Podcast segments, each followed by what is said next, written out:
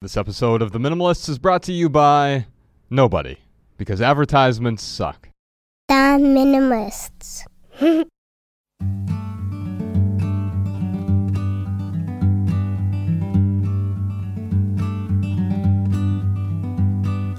Every little thing you think that you need. Every little thing you think that you need. Every little thing that's just feeding your greed. Oh, I bet that you'd be fine without it. Welcome to the Minimalist Podcast, where we discuss what it means to live a meaningful life with less. My name is Joshua Fields Millburn. And I'm Ryan Nicodemus, and together we are the Minimalists. Today, we're here with author and environmental lawyer Robert F. Kennedy Jr., whose new podcast can be found at anchor.fm slash RFK Jr. or wherever you listen to podcasts. Robert, thank you for joining us today. Yeah. Thanks for having me. First of all, let me explain my voice because your audience may not be used to hearing me. I have, I used a very strong voice till I was 42 years old, and then I got a disease called spasmodic dystonia. It makes my voice tremble like this, and particularly when I first start talking, it trembles. Usually, it gets better, or people get used to it as I talk. So, I just kind of want to get that out of the way so people, you know, aren't wondering about it. I thought we would start by answering some questions here. Our first one is from Jessica. What is our biggest environmental problem? Deforestation, air pollution, global warming, water pollution, natural resource depletion. Is it too late to fix it? It's an expansive question, right? Yeah. W- w- Yeah. So, so I mean, yeah. To sum it up, what's our biggest environmental problem, and is it too I late guess to it fix it? depends what you care about. If you, you know, to me, the thing that I think is most disturbing is the um, the extinction of species. Yeah. Yeah. And you know that even when I was a kid, I was and I heard about the dodo bird. I was like, you know, just very disturbed about that, and felt like I, you know, almost a sense of betrayal. Like, how could people let a species go extinct? yeah.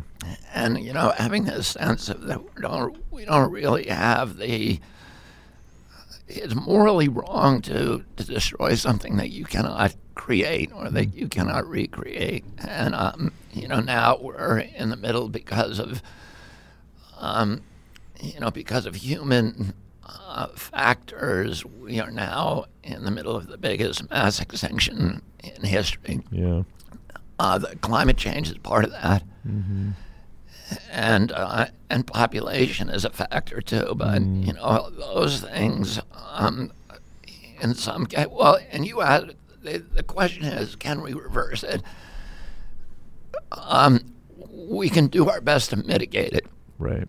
but at this point, you know, our children are not going to have the same opportunities, no matter what we do at this point, for dignity and enrichment and good health as as we had. Yeah. And that, you know, is a tragic and it's a moral issue. yeah. Yeah. And the question is, you know, what can we do? It's really a, you know, we're involved in a in a war, and it's a war against mainly, you know, most of these problems are the cause of of large corporations who are politically powerful, who are, you know, who are enmeshed and vested in this, um, in consumerism and in bad behavior Right. who are not looking out for humanity, but because of the nature of our laws, they're incentivized to um, to make decisions that enrich themselves by impoverishing the rest of us. Right, it's at the detriment of other people. It's Yeah. it's incredibly selfish. You know, Ryan and I certainly aren't against consumption, and we all consume some stuff, right? A- And, people often mistake us for ascetics or some sort of monks or something like that. No, we we try to live well within society, and I think part of that has to do with being intentional, but also being intentional about not harming other people, which actually leads me to a question that Izzy has here. Uh, Izzy says, At what point is it dangerous to keep saying there are no shoulds? So, Ryan and I often talk about, you know, there are no shoulds. What we really mean by that is we often overly moralize everything. You know, we'll tell people you shouldn't eat carbs after 3 p.m. or something. You, you, you see it on commercials and podcasts, and, and you sort of these internet experts telling us we should do this, you shouldn't do that, you should do this. And most of them are just opinions. They're, you you could do this, or you, you don't have to do this, or whatever. But of course, there is morality in life, and there are some shoulds. You, Ryan, you should not kidnap my daughter. I should not. That is correct. Um, well, is I mean, w- could you even take it? I don't know. So you're saying there are some shoulds because I'm saying you could rephrase that and say something like, um, "Ryan, I prefer you not to kidnap my daughter Uh-huh. because that would really hurt our family, and that it, it really seems immoral. I prefer you not do that." But I guess that should that, that still is kind of a should. Yeah, I mean, when we're talking, I mean, this is all, it gets complicated with language. Uh, When we talk about things as good or bad, should or shouldn't, that we often overly moralize things. I, I want to avoid becoming you know, fully nihilistic and just saying, well, you know, nothing matters at all. There is no moral good or bad. That's not what we're talking about here. To continue Izzy's question, you want to read the rest of it, Ryan? Sure. It says, uh, I get caught up in trying to fight for environmental justice, but worry I'm crossing the line. I don't want to tell anyone how to live their life, but I'm unwilling to let go of my attachment to caring for the earth. So I have a sh- so I have strong opinions about what people shouldn't do. Environmentalism is an idea that I cannot back down from, compromise on, or see from both sides. I think this is a problem too when we're not willing to even look at the other side. And Bobby, it seems to me that what, what you do well is um, you are able to see both sides and even consider even the side of the corporation. If someone's being immoral, you're able to even see it from their point of view, and you can quickly cast judgment on that person or, or entity. But can we talk a little bit about this because it is a moral I, quandary. You know, I try to stay away from telling people how they should live their lives, and I really, I, I hope I don't do that. Yeah. You know, and that's not. Um, I think I believe in personal liberties, and that people should make their own choices. And I don't think the big driver of environmental destruction is you, you can change it with individual choices. And I was on a board for many years with the, the CEO of Procter and Gamble, and he showed me data. They have data going back, consumer data going back about uh, more than a century. And what he showed me is that people um, will there's a steady nu- number of people who will change their purchasing behavior because of moral appeals. In other words, you know, if you do this, if you buy this, it's better for society, and it never gets more than eight percent of the public. Yeah. Never. Um, you can change people's behavior by saying it's good for your health. So it's an individually good for me. Um, but people are going to buy essentially the cheapest thing. Most of the people. To me, what you guys do is really, and I've seen your, you know, your video, and I think it's really important. But it's more important for, um, it's more important because it's important, as I said, for, for us as individuals, and for our peace of mind that we live moral lives and that we live connected lives and that we live, have, um, mindfully. And but you know, I remember my, a lot of my attitudes are came out of it in the 1960s. It was an advertisement on TV. It was the biggest PSA ever in history, and it showed somebody throwing some garbage out of the window of a car. Yes.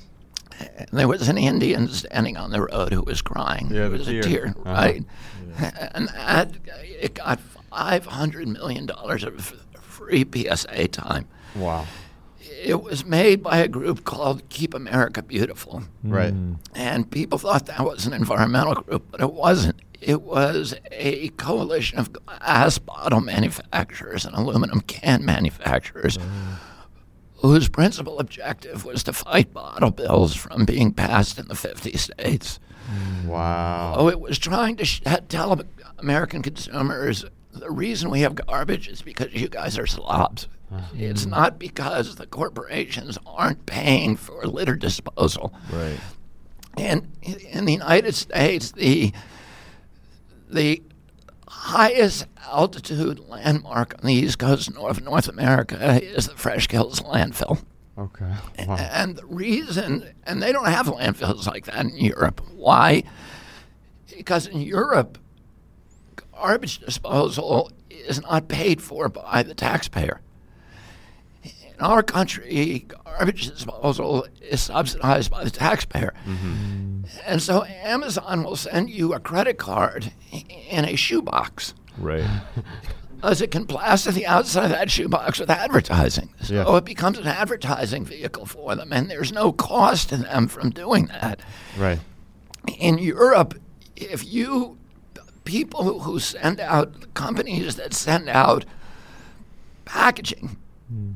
Have to weigh it and measure it, and then they have to recover it. And anything they don't recover, they have to pay for. And as a result of that, when you get a CD in Europe, it comes in cellophane. When you get a credit card, it comes in a tiny little envelope. Uh huh. Because the guy who sent that, the company that sent that to you, has to pay for the disposal, and that goes to his bottom line. Yeah. Um, but if you don't, you know, and you don't get these big packages that are filled with little uh, styrofoam peanuts, right, that are with, a, with some tiny little item in it. It drives me crazy when I get a box that is just it, it's it's it's nothing. You know, it's it's a little timer like this, and it's it's a it's a five gallon box filled with styrofoam. I thought it was And laziness. I didn't realize it was intentional for advertising. well, it's That's wild. But it's incentivizing good behavior if the government is saying to you, there is no cost to you for you putting garbage and packaging into the stream of commerce. Yeah. If you're in Europe and you're a manufacturer and you put packaging into the stream of commerce, you have to recover it. You have to show that mm. it's recycled or recovered or you pay for it. And because of that, you were incentivized to not create packaging. So, and to me, the way that you change, and this goes back to what I said originally about Procter and Gamble, the way that you change change behavior uh huh. is not through appealing to people's morality. Yeah. So so it's not back to what Izzy is saying. You shouldn't do this because but it- that, that that's not really helpful. It doesn't help, and it can only only eight percent of people, and usually only three percent will will respond to those appeals. so at least ninety two percent of people are checking out They're not, they're not going to Yeah. listen to you. So what you do is you incentivize good behavior Yes. by integrating, by rationalizing the marketplace, by saying you can make money by doing good things rather than you, you know, we're going to allow you to make money by doing bad things, by flooding the nation with garbage. So, for example, if you know, if we had a carbon tax, mm-hmm. people then would figure out we would innovate new ways and and they did this in the state of California mm-hmm. which is why California uses less energy about um, 8,000 kilowatts whereas the national uses about 12,000 kilowatts per mm. person per household. Okay.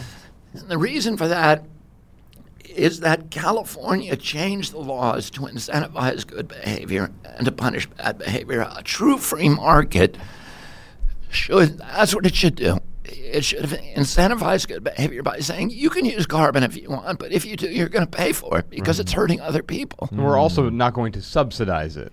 We're not, right. We're not going to subsidize it. We're not going to allow you to externalize your costs through pollution. Mm-hmm. If you pollute, you're welcome to pollute. But if you do it, you're going to pay a price for it. And there's certain pollution we're not going to allow, which is toxics. Right. Um, but if you do other pollution, if you put carbon into the stream of car into the public area, into the public commons, if you put ozone and particulates or these other pollutants, we're going to charge you, and that is going to incentivize you to switch to more efficient forms of creating energy and creating products. And that's really what we want to do. It's not to tell everybody don't buy a new car Right. Uh, tell the manufacturers you cannot build a car unless it, it you know we're going to charge you we're going to incentivize you to build cars that have the lowest energy consumption that is possible and the more that you do that the more money you're going to make so you can it's a marketplace that allows people to make money by doing good things rather than telling you that you can make money by doing bad things to your neighbor. Mm. Ultimately, it's the it's the carrot and the stick, and what you're saying is the carrot is so much more effective, at least for the vast majority of the population. No, nobody likes a busybody, and nobody likes a nag. Right. And nobody wants to be told, "Don't you know? You can't behave this way because you're hurting the planet." And I don't do that to people. Hmm. And in- in fact, it makes me want to do the opposite quite often. If Yeah. someone tells me you shouldn't do that, Yeah. I almost want to do it out of spite. Right. You know, it's like, well, what do you mean? I'm going to go out and just turn my car on for a while just to, you know, piss this person off. Of course, I'm not actually going to do that, but Yeah. there's something in the the in humanity that makes us say, whoa, don't tell me what to do. Right. Leave me alone. But if you incentivize me to do something, I'm much more likely to do it. Yeah, maybe we uh, do a re- reverse psychology marketing plan of uh, you should litter. Look, it used to be in the state of California, if you wanted to build a power plant, you would go to the Public Service Commission, the utility would, and say, look, there's a demand for this energy, and I'm going to build a power plant. Here's how much it's going to cost. I'm going to build a coal burning power plant. Here's how much it's going to cost, and here's how much the rates are going to rise because of that. And we're going to we're going to build that plant for hundred million dollars, let's say, Yeah. and we want our board, our shareholders, to make 12% interest on that. And if the PSA said that was okay, if you were able to convince them, then you would build that power plant, you would have 100 million into it. And the cost of that plant is now integrated into the rate base, and your shareholders are making 12% a year on that investment. And what we did in the late 70s and early 80s, we changed the California rule to say that um, we are going to incentivize you to build power plants that don't use carbon or to make expenditures that don't use carbon.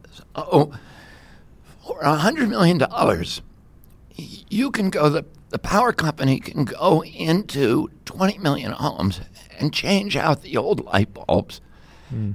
and put in new one. They can go and buy your old refrigerator and put in one that used 2% of the energy. Hmm. Wow. And for that 100 million, they can create five times as much energy hmm. as if they built a new power plant. wow. Hmm. And they can make the 12%. Hmm.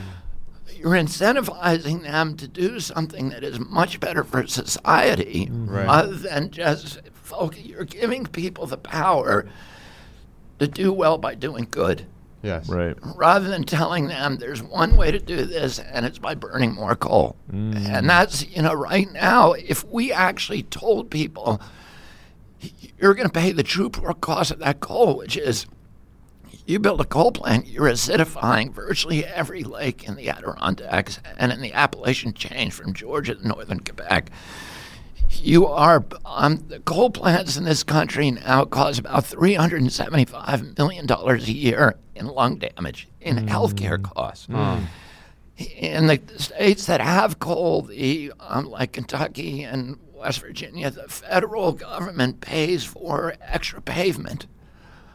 They have to put 12 inches of pavement to support the coal trucks on the highways. Oh wow. We pay those costs. Sure. Wow. You have every freshwater fish in America now has mercury in its flesh. There's a health care cost for that as well. Yeah. If you told those coal plants you have to internalize those costs, coal instead of costing five cents a kilowatt hour would cost 50 cents a kilowatt hour, and nobody would be buying coal power. It just Right. wouldn't make sense financially. It wouldn't make sense if you force them to internalize the cost. So it's really a market failure. The market is not telling them you have to pay the true cost of bringing that product to market, which includes the cost of cleaning up after yourself, which was a lesson we were all supposed to have learned in kindergarten. right. Uh, we are incentivizing them to behave badly. And in fact, you know, there's a there, there was a the, the president or the CEO of Duke Energy, Uh huh. Which is one of the biggest coal fleets in the world, mm. in the country. I think it's the, the largest coal burning power plant, the coal burning fleet in the country of power plants, of generating facilities.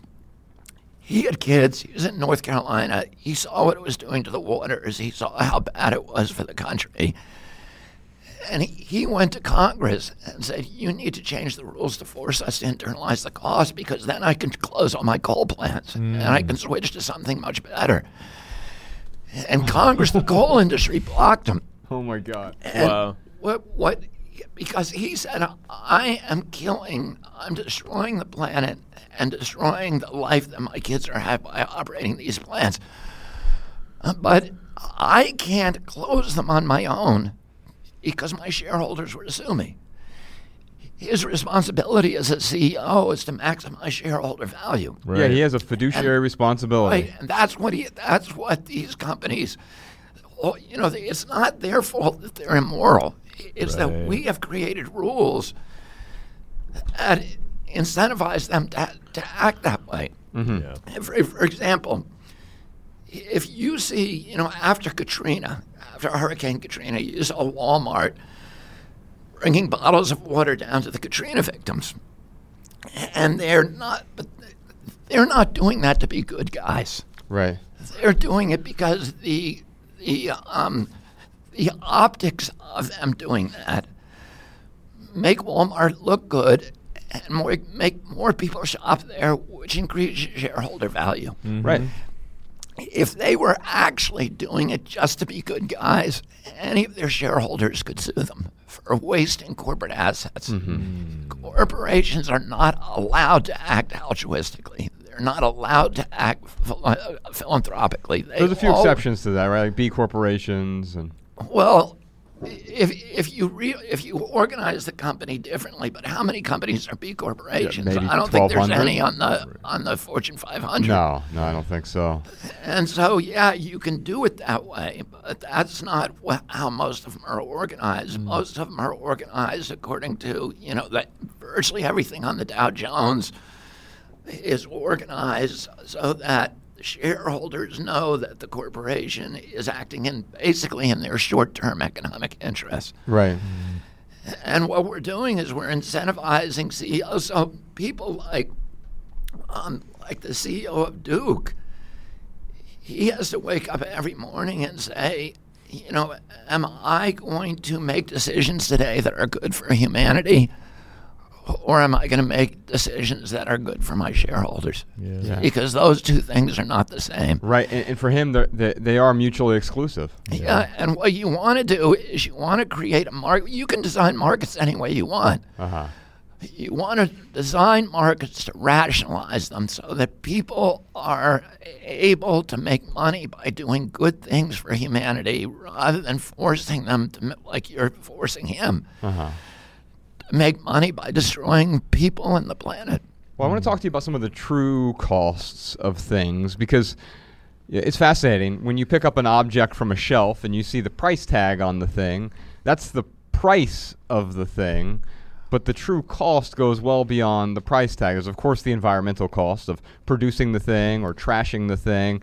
But also, Ryan and I often talk about from a minimalist perspective, it's you know, the, the the storage space for the thing. And, and so we need to have larger homes than ever before to keep all of our things. And when our homes are overflowing, put in our garages and basements. And then the storage locker industry, you know, there's sto- more storage facilities than there are corporate Starbucks. Mm-hmm. And, and so there are all these places where we're holding on to all these things. And the true cost is unbelievable. But when we think about the environment, we often pretend as though the environment and humans are sort of standing in separate corners of the room. There's like an external environment. We don't think about what it does to our internal environment. So we have a question here from our friend Chris Kelly, a former podcast guest, who uh, who has a question about about this. Yeah, uh, he wrote in, "Can you get RFK to talk about our leap first, look later approach to environmental chemicals? The quintessential example is BPA. Now we have BPS, BPF, BPB, BPAF. They all have similar properties, but hey, they're BPA free. That's a marketing ploy, right? You see all this all the time. BPA free, right? And they just change one molecule on it, Right. and then they you the same thing. right. Yeah. It's equally harmful. That's the same with PFOAs. And, you know, the problem is, you know, this is what Rachel Carson pointed out in 1961 when she wrote Silent Spring, and she told Americans for the first time these chemicals are imposing hidden costs on you because nobody understood that. And the, get, uh, you know, the chemists were heroes. They were the people from DuPont and Dow and these other companies who had won World War II. They had created, you know, DDT and killed the mosquitoes, and now we had won the war against the Nazis, and now we were going to win the war against the bugs. And what she said is, wait a second, you're going to kill the bugs, but you're going to kill all the birds too, and you're going to kill your house pets, and you're going to give cancer to your children. And, uh, you know, these are all the hidden costs of these chemicals. Did we did we know this early on? I I suspect that it, there wasn't a whole lot of knowledge, and even today, Nobody your average knew, person. Nobody knew when she wrote that book. She was a very interesting woman. I met her at my house in 1962. My uncle, that, you know, Monsanto, was trying to destroy her. She never spoke out to defend herself because she was dying of cancer at the time. But my uncle, I'm very proud of, uh, President Kennedy, went to her aid, and his own um, at Department of Agriculture was leading. I mean, the people who were arrayed against her were incredible. The American Medical Association was like trying to kill her because they they were saying, you know, they're always on the side of big chemicals and big companies. And they were saying DDT is important because it kills mosquitoes and malaria is a big health threat. Yeah. Um, you had Sports Illustrated doing an editorial against her, Time Magazine, Life Magazine.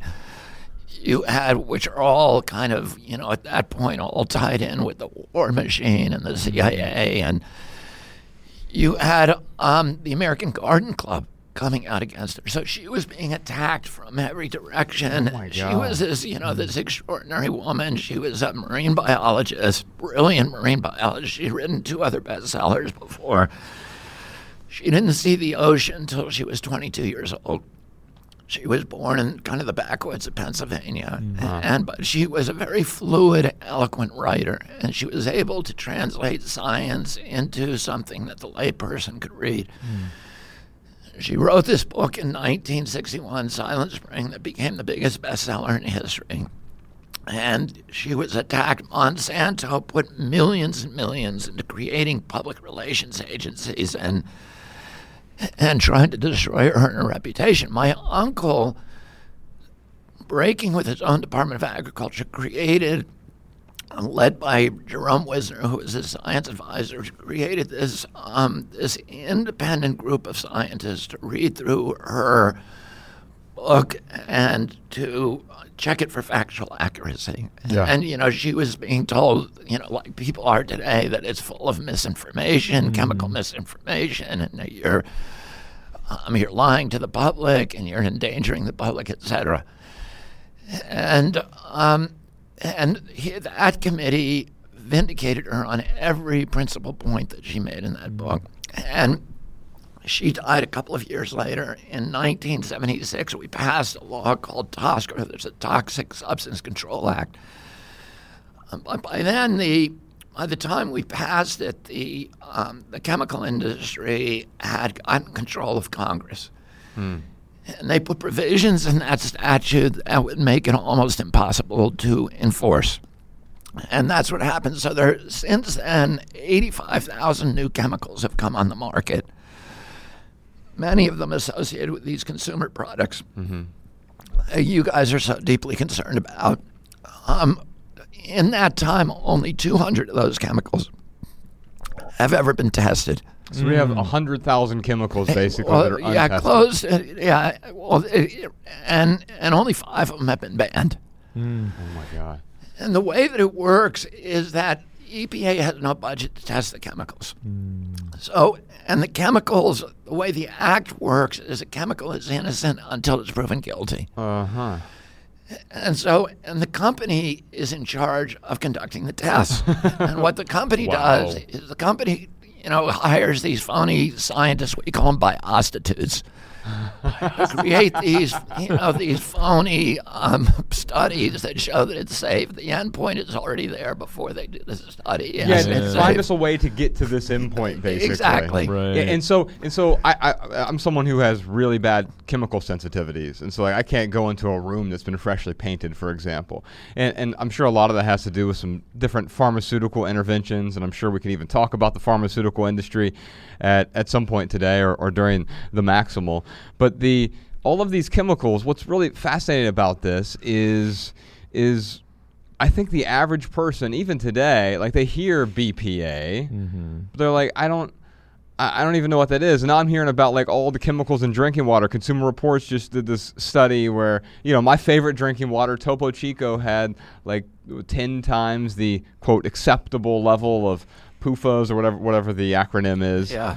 uh, for, for chemicals. And so we, we have all of these chemicals entering our bodies every day, whether we're breathing it or we're ingesting it, and we don't even know what's going into us. And it's no wonder that we're we're so sick. Yeah, I mean, the our children are now kind of walking around in a in a just this witch's brew of toxic chemicals.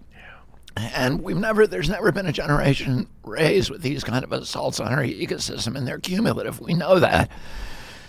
Uh, Your, your, you know, the human biome and the human immune system is designed to take a lot of stress. But if it's being stressed every day, and your mitochondrial and all- of these uh, different cell structures are under constant assault from EMFs, from you know fluoride in the water, from um, from the pesticides in your food and chemical residues everywhere in what you're breathing. And mold. There's no rest from it. yeah. Yeah. And you know, so here's what we've had an explosion of um, of chronic disease Yes. that has made our children, this generation of children, the sickest generation in history. It's unbelievable. And there's three categories essentially of chronic disease that we see now are epidemic. One is neurodevelopmental diseases, so ADD, ADHD, speech delay, language delay, tics, Tourette syndrome, narcolepsy.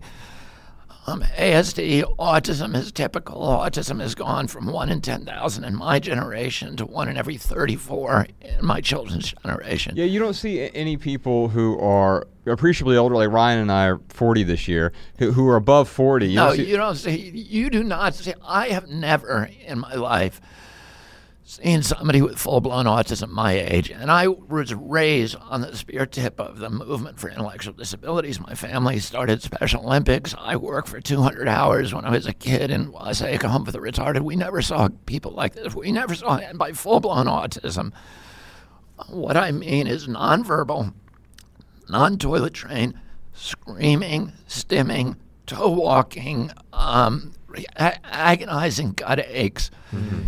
You don't see men my age walking around with football helmets and diapers at the local mall. I have never seen anybody like that. And yet, at my kids' age, you know, it's one in every 34 kids. Well, that's one category, neurodevelopmental. Allergic disease, and most of these appeared in 1989. In fact, Congress said EPA, tell us what year the epidemic in autism began. And they came back and said 1989. It's a red line. Wow. So, um, and also that year, food allergies. Peanut allergy. I never knew it. I have like 70 first cousins, 11 brothers and sisters. I never knew anybody with a peanut allergy. And yet, A lot of Kennedys out there. yeah, Yeah. there's a lot of them.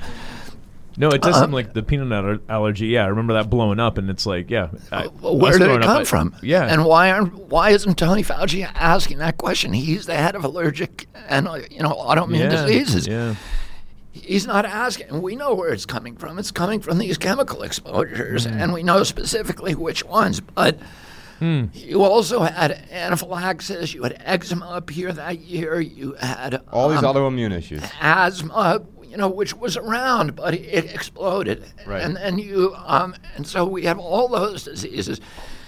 And then the autoimmune disease, which is the biggest category, which is rheumatoid arthritis, juvenile diabetes. You, it's hard to find anybody prior to 1989 that had those diseases. And afterward, they're everywhere. Yeah. Colitis, all these Graves' disease. Oh, Yeah. Here's the what HHS says. In 1940, six percent of Americans had chronic diseases. So the entire universe of all those diseases that I just mentioned, only six percent of Americans Uh-huh. So had they them. existed. They existed. This is 1940. There was already chemicals. There was already Mm-hmm. vaccines. You know, one vaccine really, and there was chemicals, but they existed. Mm-hmm. That's probably close to a background level Mm-hmm. of what society ought to look like. yeah. Okay, by 1986, it had risen to 12.8. Hmm. Oh, it Doubled. more than doubled. Almost, yeah, more than double. And then by 2006, it was 54%. Can you imagine? Oh, it's half our kids are disabled. Yes. And nobody's saying anything about it. Tony Fauci is not. You know, this this dwarfs coronavirus. So let me let me just repeat that. You're saying 54 percent. Uh, 2006. This is HHS's own data. So more than one out of two kids born will have Yeah, one well, of he these has diseases. a chronic disease, lifetime, lifetime chronic disease. It's it's unfathomable. We, we got so much more to talk about, but first let's check out some voicemail comments and tips from our listeners.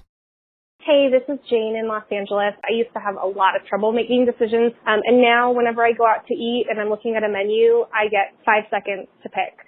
Um, and making quick, fast decisions has helped me get better and more comfortable with making decisions in other parts of my life. Hi guys, I'm Brittany, originally from Montana, and now living in New York. I wanted to call because you guys speak a lot about intention. While I believe that intention is important when buying, I also think we should use intention when we're decluttering. For example, I'm a huge movie fan and recently got rid of over 60 DVDs.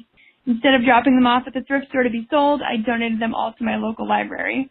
Like so, my boyfriend was finally ready to give up his Xbox, so we found a local shelter that frequently has children, and we donated the games and consoles to them.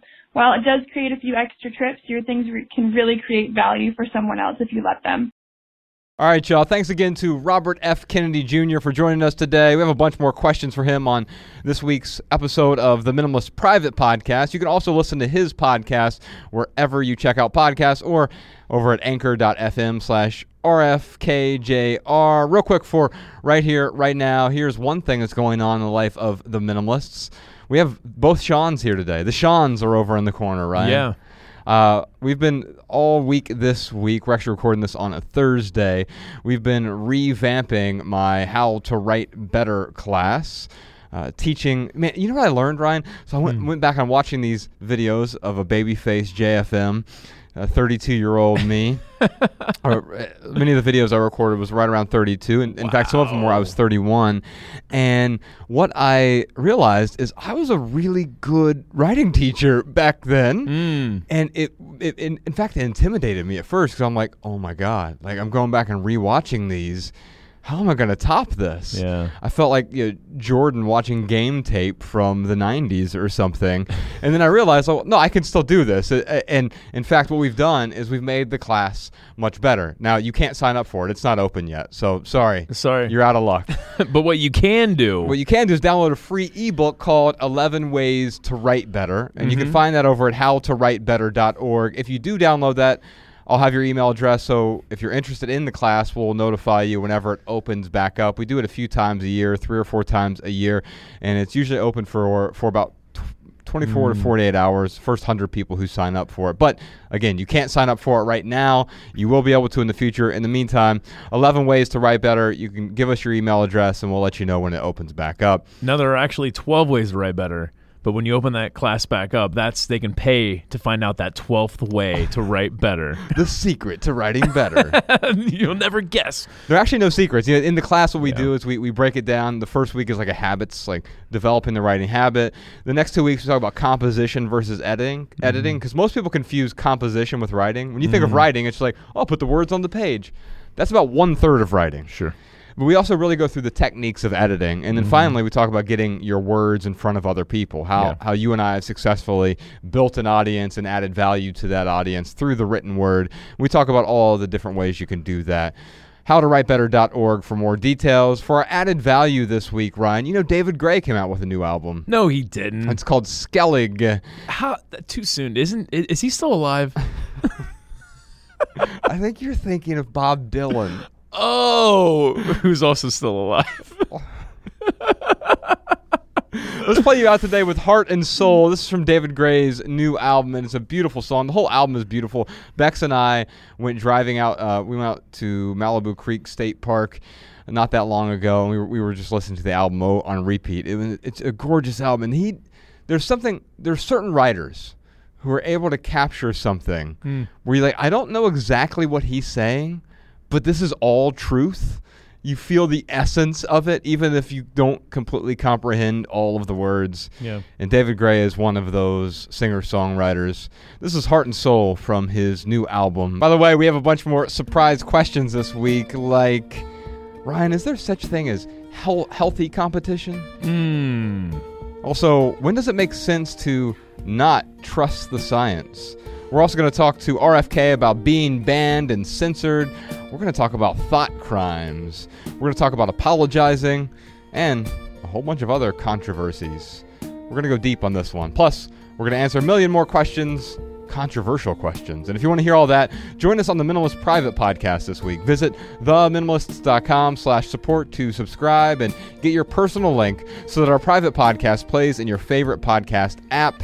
It is cheaper than a cup of coffee, and it's really where we get intimate, where we go deep. Hmm. trying to think of other synonyms for going deep, Ryan. Real mature. Penetrating. this is really where we. No, it's too far. this is where we penetrate. this is really where we get naked and make love. oh, wait, what? idea love. oh, idea. Oh, my bad. Yeah. Idea sex, as I've heard someone call it. Yeah, so no, what, what we Oh, do God. we do talk about some things we don't talk about in public. We do that on the private podcast, the minimalists.com slash support. You can follow the minimalists on Facebook, Twitter, and Instagram at The Minimalists. Come to one of our live podcast shows. Visit theminimalists.com for event information. While you're there, you can also sign up for our email list to get our podcast show notes and minimalist writings sent straight to your inbox. If you have a question, comment, or minimalism tip, email a voice memo to podcast at theminimalists.com. And if you leave here today with just one message, let it be this love people and use things because the opposite never works. Thanks for listening, y'all. We'll see you next time.